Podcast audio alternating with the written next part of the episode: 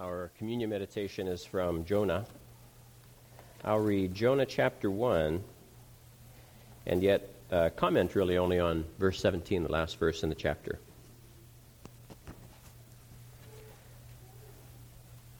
Now the word of the Lord came to Jonah, the son of Amittai, saying, Arise, go to Nineveh, that great city, and cry out against it, for their wickedness has come up before me.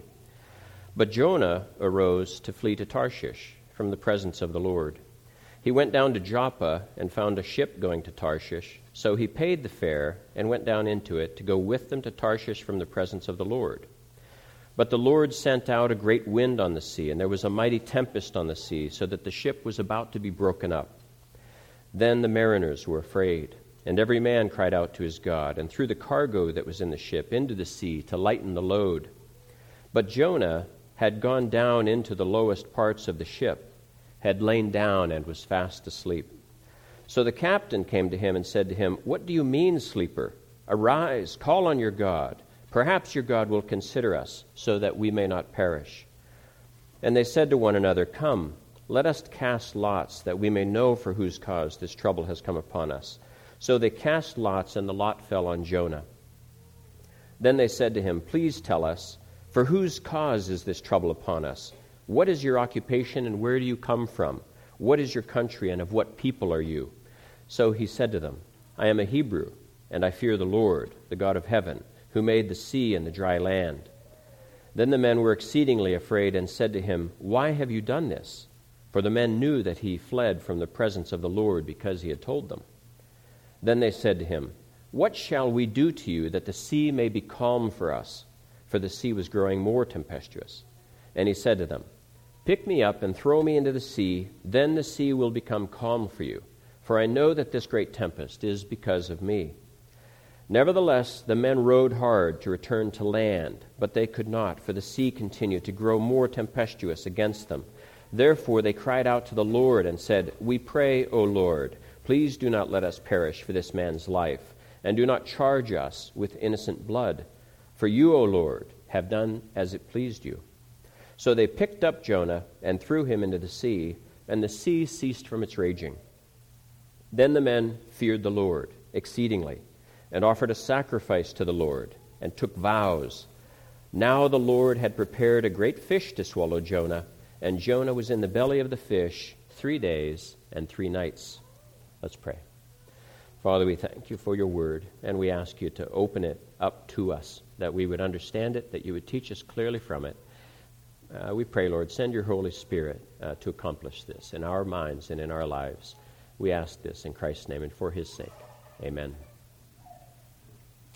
So I closed last week with some uh, thoughts about all of this and speaking about how the sailors and Jonah presumed that Jonah would die when he was tossed into the ocean. Neither of them, none of them, had any doubts about this. And so when Jonah said, Throw me into the water, the sailors didn't want to do that. And so they worked really hard to try to prevent that from having to happen. They wanted to preserve his life. But Jonah had chosen death. He had chosen to be thrown into the water, and I mentioned that he was probably at least partially amused by their attempts to save him. He knew it was pointless. He knew what was going to happen. He knew he was going to die. But God saw beyond what for them appeared to be death.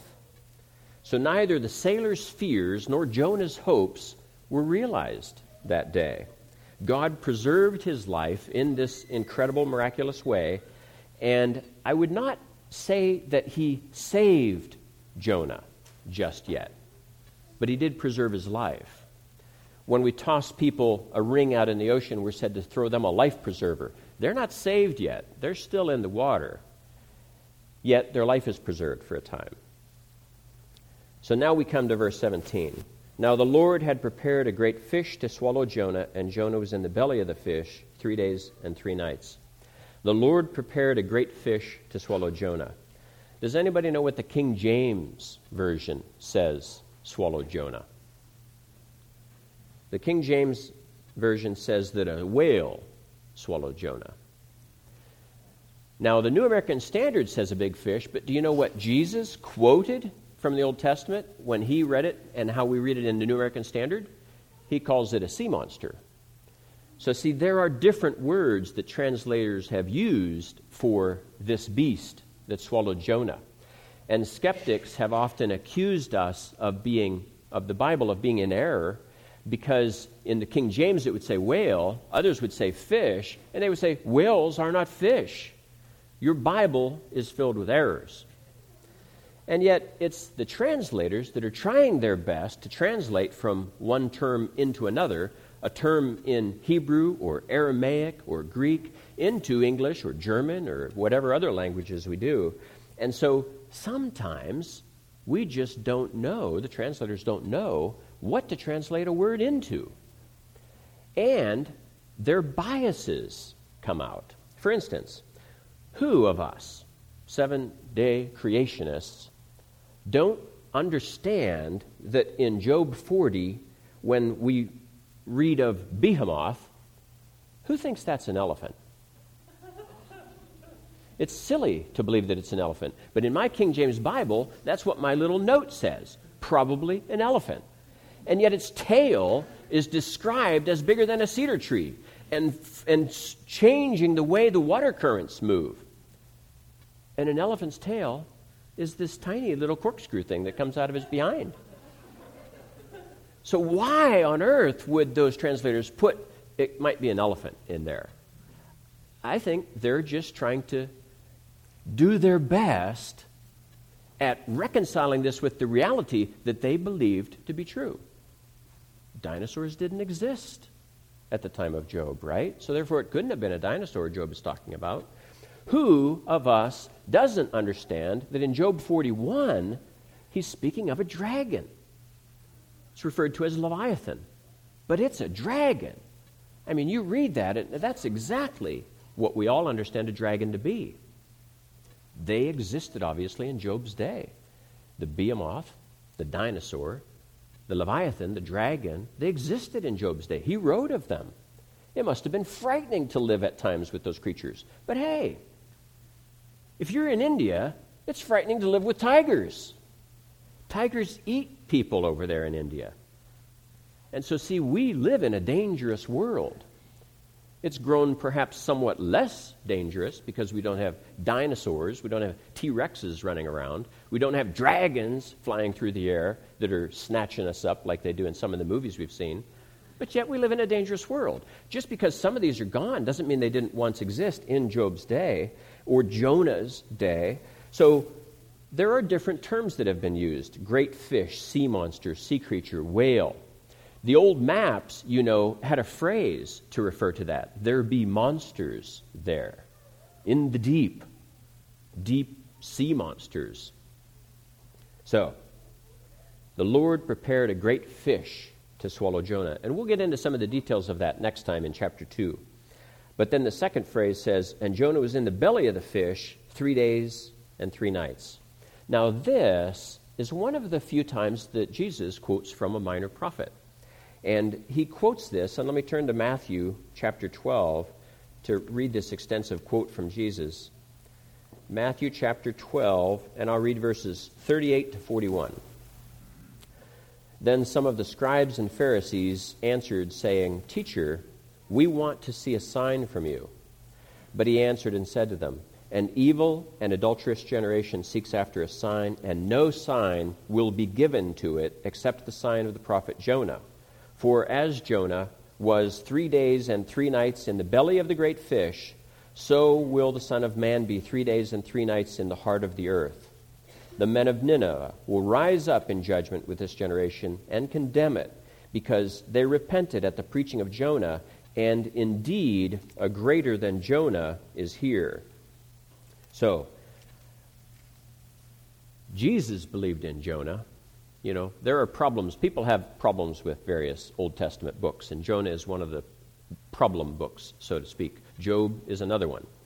And yet, Jesus speaks very clearly about Jonah, portending what Jesus is now living out. So, see, Jesus was crucified, dead, and buried He descended into Hades. He rose again from the dead. And yet, that transition took time. He was, he said, in the belly of the earth for that time. And so he points to Jonah as a type of himself at this time. Jonah was swallowed by a great fish. He himself, as well as the sailors, knew he was going to die. So, see, there's a similarity here, but there's a difference as well. Jonah was gone and presumed dead. Jesus really died. And there's another difference. Jonah really did disappear and then come back like that, and then we read about it. And Jesus says, This is like me. And he went on, we know he went on to preach to the Ninevites, and then they repented, right? So this all occurred after Jonah had been gone for the three days in the belly of the beast.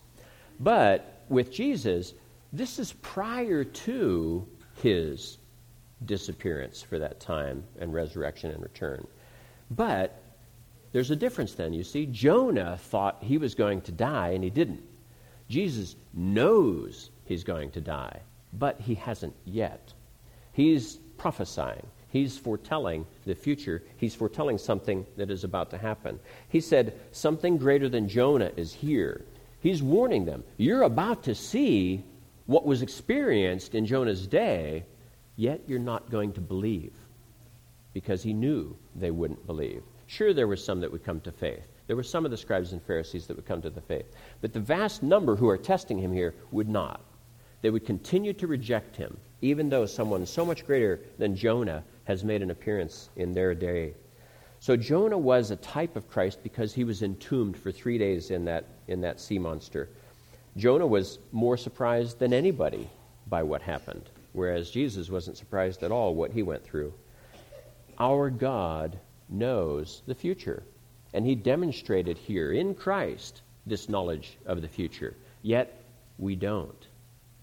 Jonah didn't know what was going to happen. He wanted to die. He was probably disappointed to find himself alive for three days in this sea monster. And we'll talk about that next time. So, we come to the table God knows the storms we will one day face. God knows the time that we will spend in the belly of some beast. We don't. But we have to walk in faith that He will not have us to experience anything more than He has made us capable of, by His strength, handling. And so, whatever you face, whatever sea monsters we face these days, uh, God knows what's in store for us. And so, we rely upon His strength. Let's pray. Father, we thank you for your word, and we thank you for the experience of Jonah. And we, as humans, as non divine humans, unlike Jesus, uh, have no idea what the future holds. And so, Lord, we do look to you as our God, as our Lord, and we thank you that you do. We have confidence that you will not draw us into difficulties that you do not also save us from. And we ask you now, Lord, to do that. We thank you for this bread and wine. We thank you for all of your many blessings. In Christ's name, amen.